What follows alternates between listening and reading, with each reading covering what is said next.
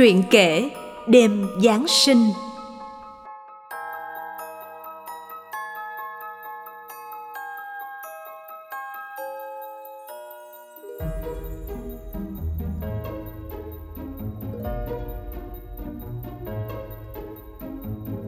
Đấng cứu thế đã sinh ra cho chúng ta.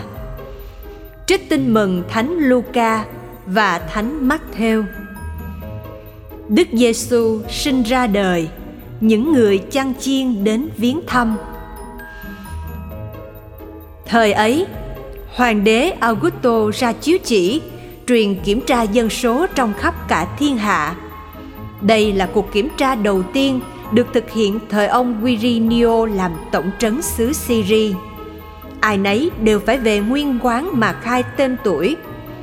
Bởi thế, ông Giuse từ thành Nazareth, miền Galilee lên thành vua David, tức là Bethlehem, miền Jude, vì ông thuộc gia đình dòng tộc vua David.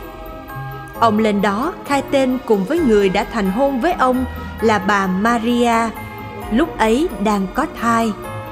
Khi hai người đang ở đó thì bà Maria đã tới ngày mãn nguyệt khai hoa. Bà sinh con trai đầu lòng, lấy tả bọc con rồi đặt nằm trong máng cỏ, vì hai ông bà không tìm được chỗ trong nhà trọ.